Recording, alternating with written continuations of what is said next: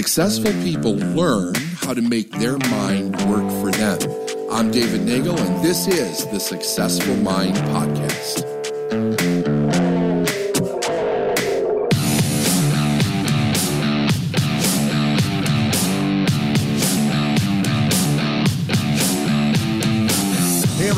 David Nagel, welcome to another episode of the Successful Mind Podcast.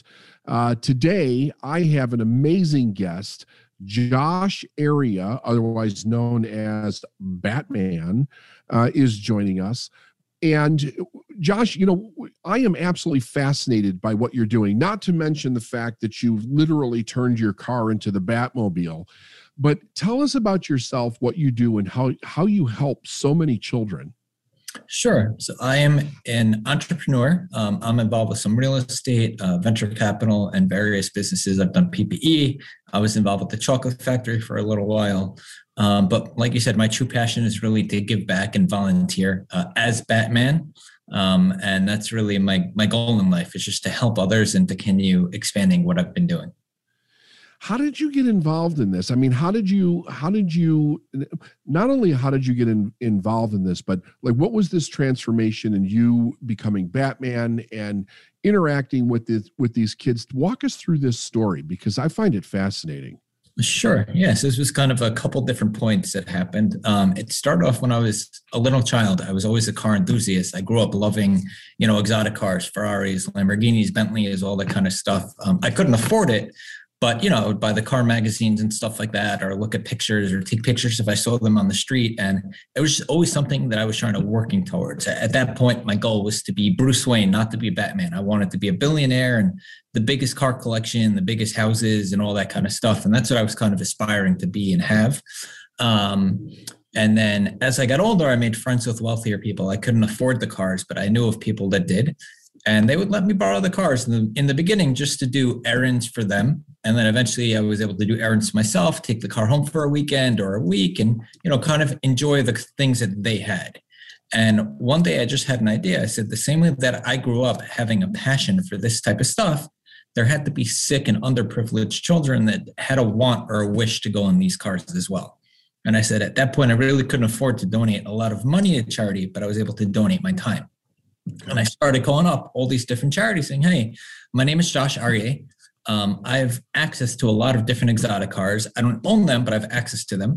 And if ever you have a child or someone that makes a wish to go in this kind of thing, let me know. And I thought it would be really simple, but, you know, a day goes by, a week goes by, a month goes by. I still never got a call back. It was a couple of months that went by since I started trying to do this. And I finally got a call from a friend of mine that said, hey, I know of an 8-year-old girl battling stage 4 cancer. She lived in Queens and her dream or wish was to go in a Lamborghini. So I knew of someone in the North Shore that had it. And I called them up and I said, look, this is a situation. Can I borrow the car for 2 days at 100%, you know, come pick up the car. And this was literally the moment of my life that like changed my entire goal, like what I wanted to be. And when they bring out this little girl, she's like looking down at the ground.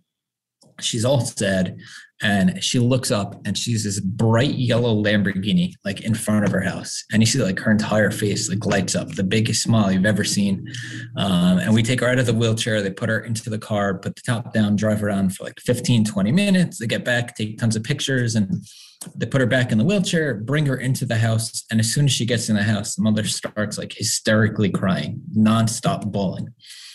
And I've always been involved with helping out, but this was the first time I've really had that one-on-one interaction with a child that was that sick. So I looked at the mom. I'm like, look, if I said something or did something offensive, I didn't mean it. You know, I thought maybe I was insensitive or something. She said, no. She goes, you don't understand. My daughter was diagnosed with cancer at the age of 4.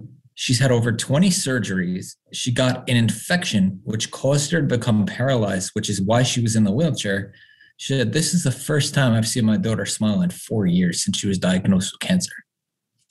And like for me at that moment, I was like, if I could have such an impact with such a stupid thing, like I'm a car enthusiast, but at the end of the day, it's just a car. Right. And I was like, if I could have such an impact, like I said, I don't know how, but I need to figure out how to be able to continue doing this on a larger scale. And I kind of just, I did that for a while. And through social media, Instagram and Facebook and all these apps that came out, it made it easier because I started becoming more known for what I was doing. So to get referrals and to show people what I was doing, or people to DM me saying they knew of someone in need. And then in about 2012, I heard of this guy in Baltimore. His name was Lenny Robinson. I never had the privilege to meet him, but I heard about this guy in the news who's driving a black Lamborghini, dressed in a black Batman suit. And he was going to a hospital to visit a kid, got pulled over, and the video went viral. And I thought it was amazing because until that point, I never really heard of anyone else using exotic cars for that kind of a purpose. Right. I thought it was like amazing that someone else was out there doing the same thing. And that was in 2012. And unfortunately, in 2015, he was either coming from or going to a hospital at night. His Lamborghini broke down on the highway, black Lamborghini, black Batman costume in a poorly lit area on the highway. And a car did not see him, ran him over, and he died. Oh. And I never had the privilege to meet him, but, you know, hearing about what he's done and the impact that he had, I said, you know what, I want to continue on his legacy. And that's kind of when I decided to go from just using exotic cars to actually becoming Batman and transforming the car into a Batmobile, because I wanted Lenny Robinson's legacy to continue. Even though I've never met him, never spoke to his family, anything like that. But I said, if this guy was really trying to make such an impact in the world, like, I want to continue whatever he was trying to do. Sure. And that's when I became Batman. And there was actually the same time period, there was a 5-year-old child who made a wish to meet Batman. And that was the first time that I've done it. And since I started doing this, I've visited more than 20,000 children since I started volunteering and doing this. It's been an amazing mission. And I honestly call it more of a movement, because we have so many people that want to get involved, which is beautiful to see people that want to give back, that either they have the financial capabilities and they just want to donate their time as well, or they don't have the financial capability, they just want to donate their time, whatever it is. Like, we don't ask questions, you know, whether you have an exotic car, you don't have an exotic car, as long as you want to give back and you truly want to be there to help the children and their families. Like, all we want to do is help them find the light during their darkest moments. You know, most of the world had a rude awakening when COVID hit. You know, we're still struggling. I mean, anxiety, depression, you know, loneliness, all these things that people have, obviously battling COVID and losing loved ones or loved ones in the hospital and all that. I mean, it was just like a glimpse into what these families have been going through on a daily basis. And that's really why I'm so adamant. I mean, we even deal with kids that are bullied, domestic violence, autistic. I mean, we're not strictly just with children that are sick or have cancer. We kind of do anything and everything. We even do adults as well. Because if you have a guy that you're 50, 60 battling cancer, if he wants to go in an exotic car, I mean, why not make that person happy? To me, it's just about spreading hope and inspiration. And that's really the entire purpose of our Instagram account, is just to inspire people, or to let people know if you need something, you know, reach out and we'll try to be there for you. Tell me what it was like the first time you saw a child's face light up. They see you, you know, in this Batman outfit with the car. What was that like for you? So that was actually a very interesting experience. Like I said, the first time to surprise that 5-year-old child. I've never gone in a costume before to visit a sick child. It's always been, you know, just something for fun. And so when I went there, this also was like, it opened my eyes, because when I went to visit the child, let's call him Chris, you know, I'll call him Chris for this. So I went there, I get out, the kid's waiting there by the window or by his screen door, literally standing there waiting for me. And I pull up at the Batmobile and I get out, and he comes running out and he's got his Batman mask on and all that. And, you know, I go to him, I say, hey, Chris, what's your name? He says, oh, my name's Chris. I said, oh, do you know my name? And I was going to tell him, I was going to say Josh. And he goes, yeah, you're Batman. And like at that moment, I realized that this child truly believed like he was meeting Batman. I wasn't in that mindset. I thought he knew I was just some guy coming to do a kind deed, dressed as Batman to make him happy. And then the child looks at me and he goes, where's Robin and the rest of the Justice League? And I did not have an answer, because I was not in that mindset at all. And I'm literally like on my knees, basically like kneeling down face to face with the child, like frozen. I don't have an answer at all. And a couple seconds go by and the child goes, if you're here visiting me, they got to be out saving the world. And I'm like, yes, exactly. Wow. And that's kind of like when I realized that, you know, it's more than just visiting in a costume. Like, this child truly believes that his dream to meet Batman or whatever it is coming true. So now we have, I mean, more than 50 volunteers. We have tons of people as apprentices, superheroes, anything and everything to try to make them happy and make their wish come true. So how do the parents react to it? A lot of them, it's honestly priceless, because unfortunately, a lot of them don't get to see their children acting like a child. You know, childhood's supposed to be innocent. It's when you're making trouble, you're running, you're jumping, you're doing all these different things. And the parents are kind of telling you, like, calm down. All right, don't throw the ball in the house. Don't stop chasing your sister. Stop, you know. But these children don't do that. You know, they don't have the energy to go ahead and do all those things. They're constantly in bed, in a hospital, in the ICU, like they're dealing with things that they shouldn't have to be dealing with. Their childhood is taken away from them. Just tons of treatment they're going through. Yeah, constantly. Yeah. You know, complications from the treatment, reactions to the chemotherapy. You know, it's just the list goes on and on. Their fever all of a sudden happens. They got to go check into an ICU. They have a cold. It's like the simplest thing. You know, an off week, quote unquote, from therapy ends up being a week in the hospital anyway. So they stay straight through. So for the parent to see the child happy, for them, it's really priceless. Like for them to see the child acting like a child, like when they come out and they see the Lamborghini or the Ferrari or the Batmobile or the costume, the princess, like all of a sudden the child becomes a child. And even if it doesn't last, if it's for 1 minute, an hour, whatever it is, you know, it's that memory that the child and the family has of the child actually being a child. For that, you know, and the memory going forward for them to actually say to the doctor or nurse, hey, I met Batman. I went in a Lamborghini. I went in a Batmobile. Like it's past that. It's more than just the event. It's the memories and hopefully a lifetime of happiness that you could create for them to get through the dark times. About how much time do you get to spend with each child?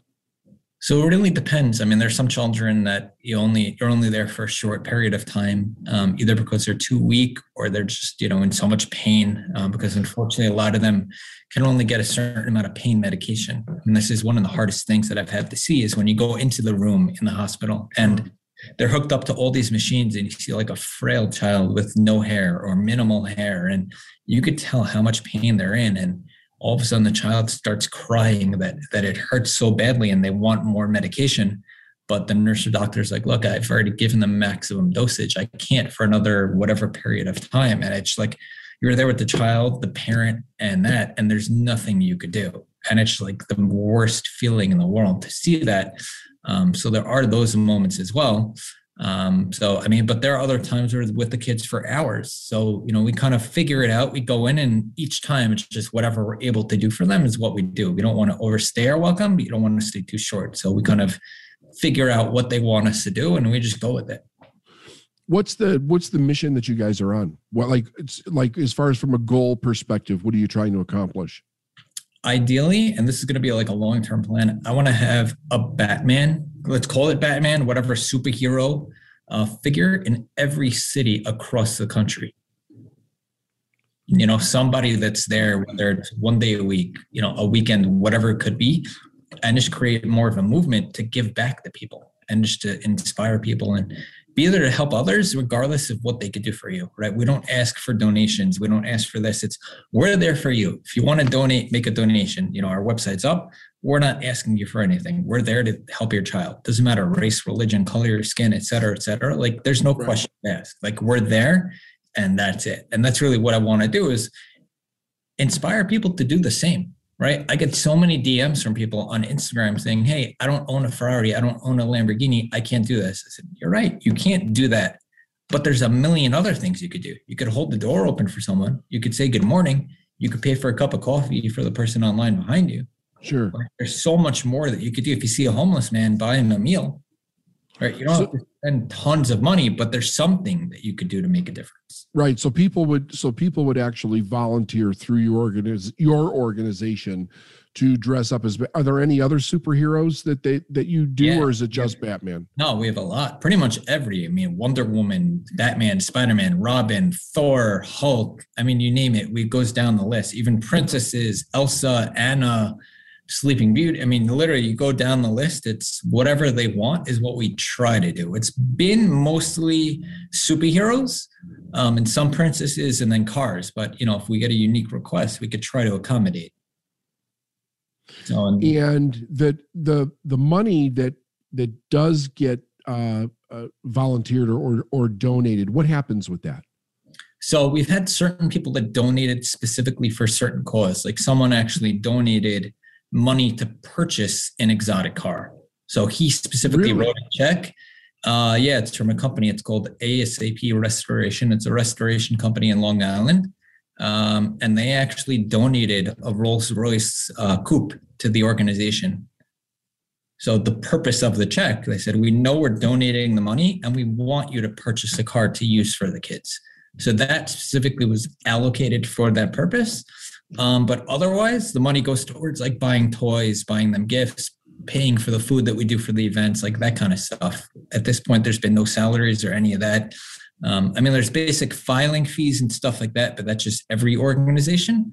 But there's no one on payroll. It's just really trying to be used like purely for the children and propel the mission to be able to help more people. What's the biggest challenge that you're having accomplishing this?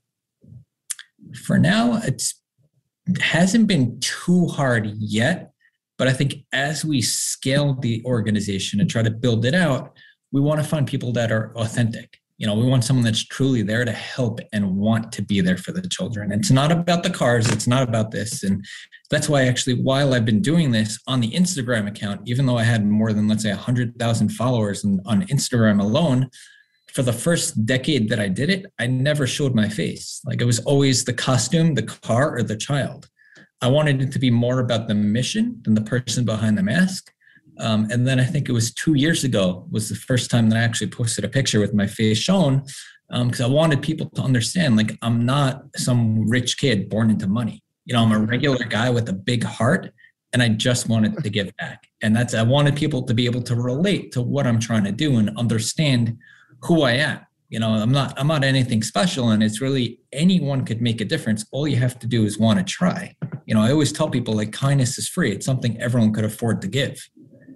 And that's really all it is. And just starting at some point, right? Start somewhere and see how much of a ripple effect you could create. What is the Instagram account? Sure. It's Batman Real Account.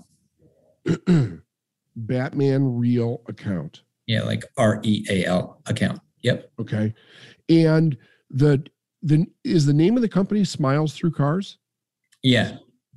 So that's what the website would be then. Yeah, that's the website is smilesthroughcars.com. Okay. Because we initially began creating smiles with the cars. So I figured it was kind of a fitting name, Smiles Through Cars. And that's that was the 501c3 that we formed.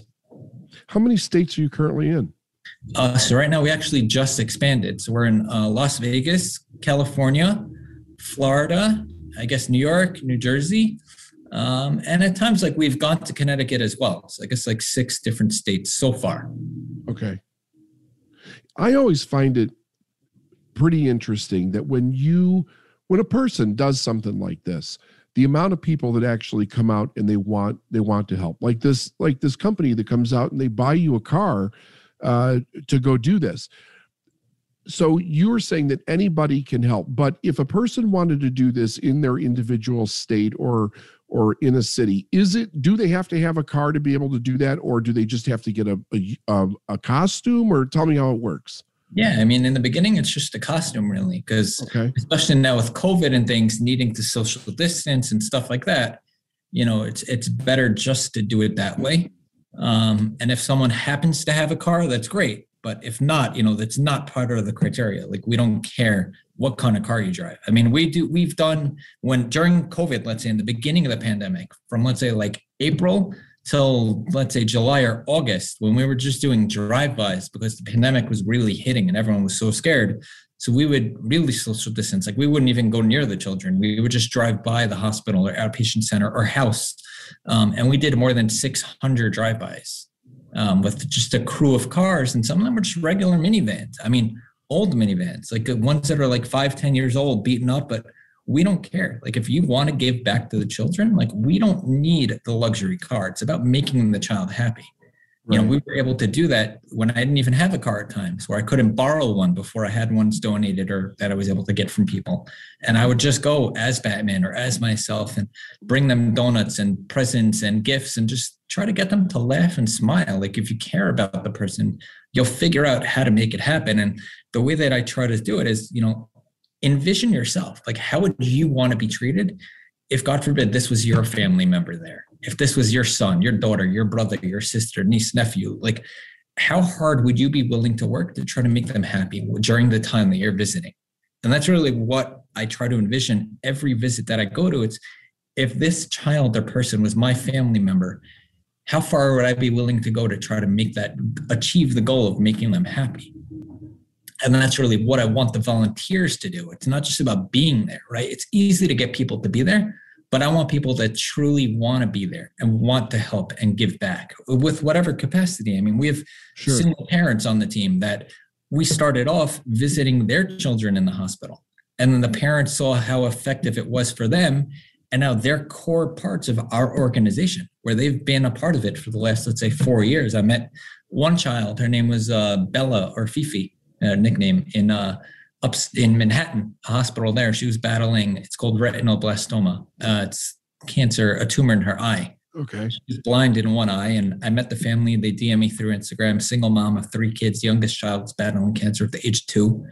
And we were just there, and we really went above and beyond just to be friendly for them, be there the way that I would want it done for me. And now they're actually a part of the organization. Like, she comes back, and thank God the child beat cancer. She regained her eyesight. Wow. And that single mother went from having struggles to actually now she's going to be purchasing her own home, being able to provide for the family and having a much more stable family, and being, like I said, like a core part of the organization to give moral support to other families in need. And they come in costumes, and even the children, like her 3 kids, come to the events with her.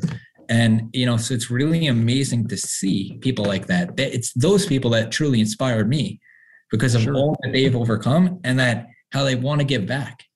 You know, it's really an amazing thing, and I'm hoping to continue doing this. So that makes me think it's really amazing. It's obvious how this changes somebody when they have this experience. A parent changes, somebody who's witnessing this incredible act of generosity changes. Has that always been who you were, even as a kid? Have you always been this generous? So I always wanted to give back. I was kind of brought up with the mentality of treat others how you want to be treated. Okay. You know, like, love your friend like you love yourself, that kind of a mentality. You know, just be a good person, right? There's always going to be someone that's a bad person or treats you negatively. You don't have to hate them, but just don't be best friends with them. Like, keep your distance. But to the others, just try to go out of your way and help them. Right? No matter how bad your life seems, there's always someone else that has worse. That is so true. That is so absolutely true. How has this, since you started doing this, how has it changed you? I think, like, my life's goals, like I said, have completely changed. First of all, you know, I wanted to be that billionaire. I wasn't even close to being it, but I said, you know what? It doesn't even matter. Like, honestly, if I had $100 billion, it wouldn't be the same feeling as I have as seeing these children happy. Right. It's really the best feeling in the world to know and to be a part of it when the children are going through such tough times and they beat cancer. I mean, like, there was one child I met a couple of years ago. She was about 7 years old. And unfortunately, like, they had to sit with the mother and the daughter planning out her own funeral. Like, with the child, imagine sitting. I can't imagine. And then, you know, because they told her she's terminal and all that, and preparing. I mean, we have the list of all of the things that she wanted to be done, who would be speaking and what music she wanted and all the things and where. And fast forward to now, it's 2 years later or so, and she's completely cancer-free. That's fantastic. So, to be a part of that and see that, I mean, there's so many emotions that come through. And I think one thing that's really important, and I talk openly about this, I actually go to a therapist once or twice a week just to talk about everything, because of all the sadness that I see and the death. Unfortunately, there are a lot of children that pass away. You know, we see that, I mean, 1-year-old children, 2-year-old that are battling cancer. that don't make it. And to see that, I mean, it's really sad. So I'm a big advocate of mental health. You know, you don't have to talk about it openly. A lot of people are ashamed of it, but I think of it more as like when you're going to a gym and people work out their muscles, they want to lose weight, get in shape. They talk about that openly, but people right. don't talk about going to a psychologist, psychiatrist, whatever kind of therapist you want to go to. But I do, you know, I tell people openly, like, I've only been going a couple of months. It's new for me, about probably like 3 months or so.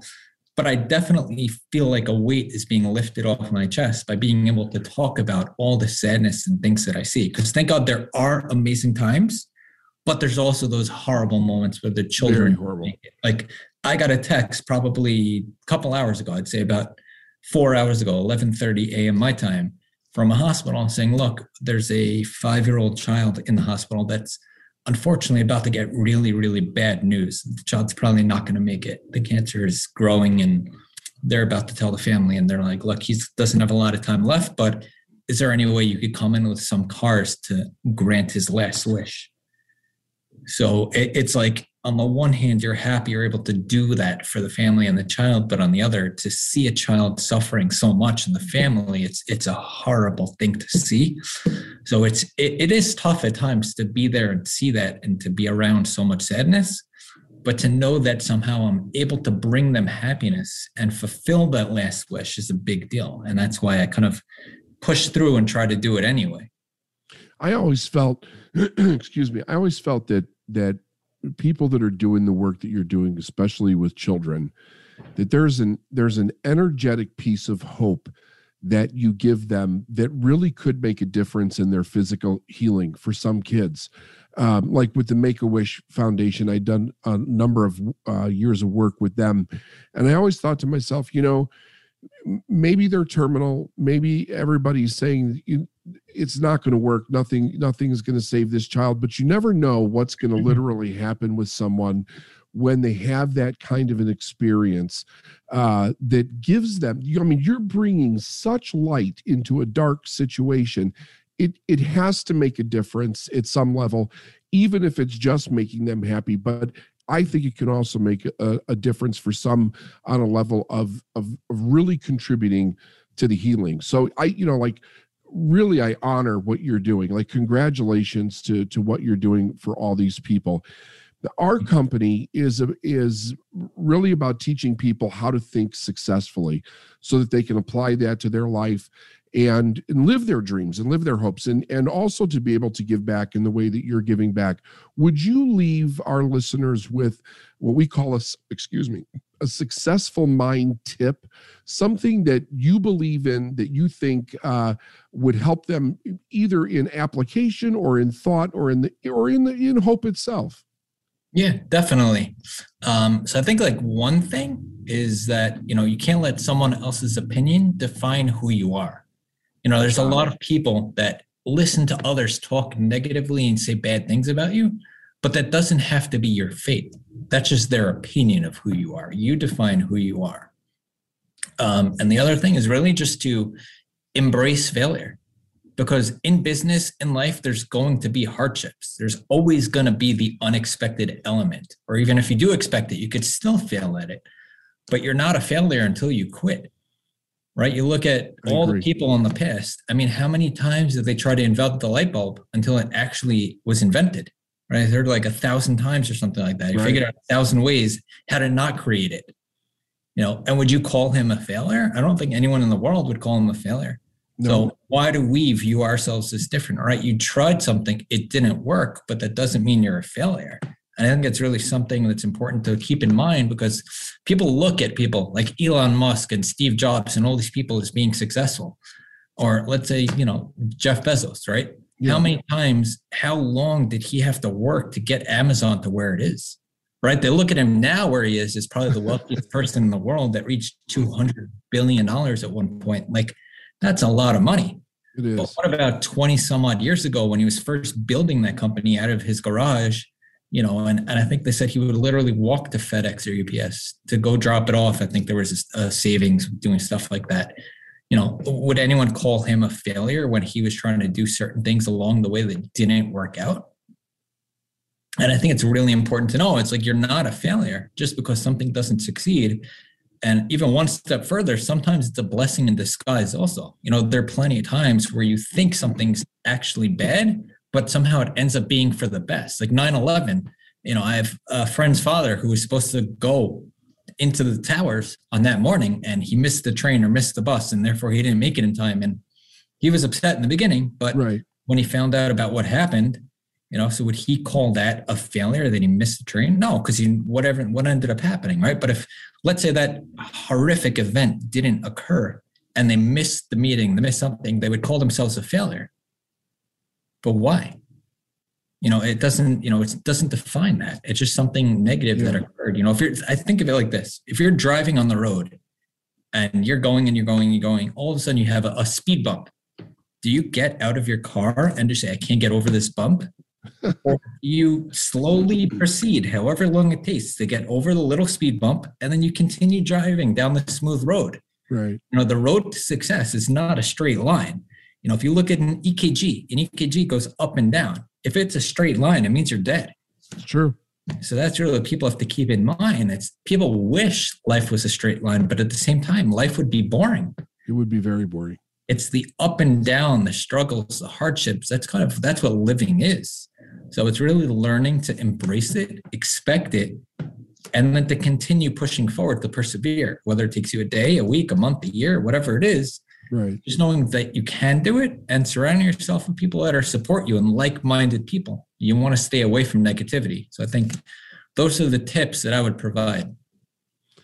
Well, thank you for that very much. I agree with everything that you said. And I just have to say, the world so much needs more people like you and what you're doing, bringing hope and the reality of light and something different into the lives of individuals.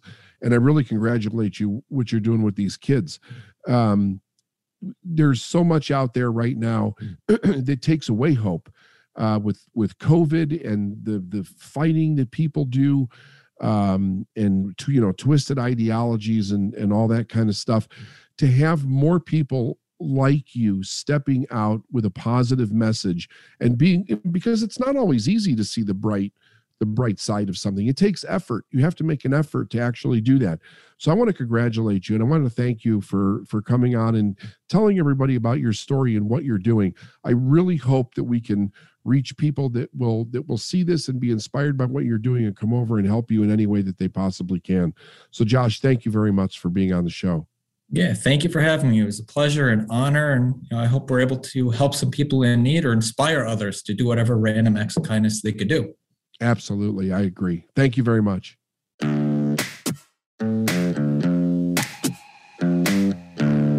Thanks for listening to the Successful Mind Podcast. And if you like what you heard and you want to know more, go to davidnagel.com/free stuff.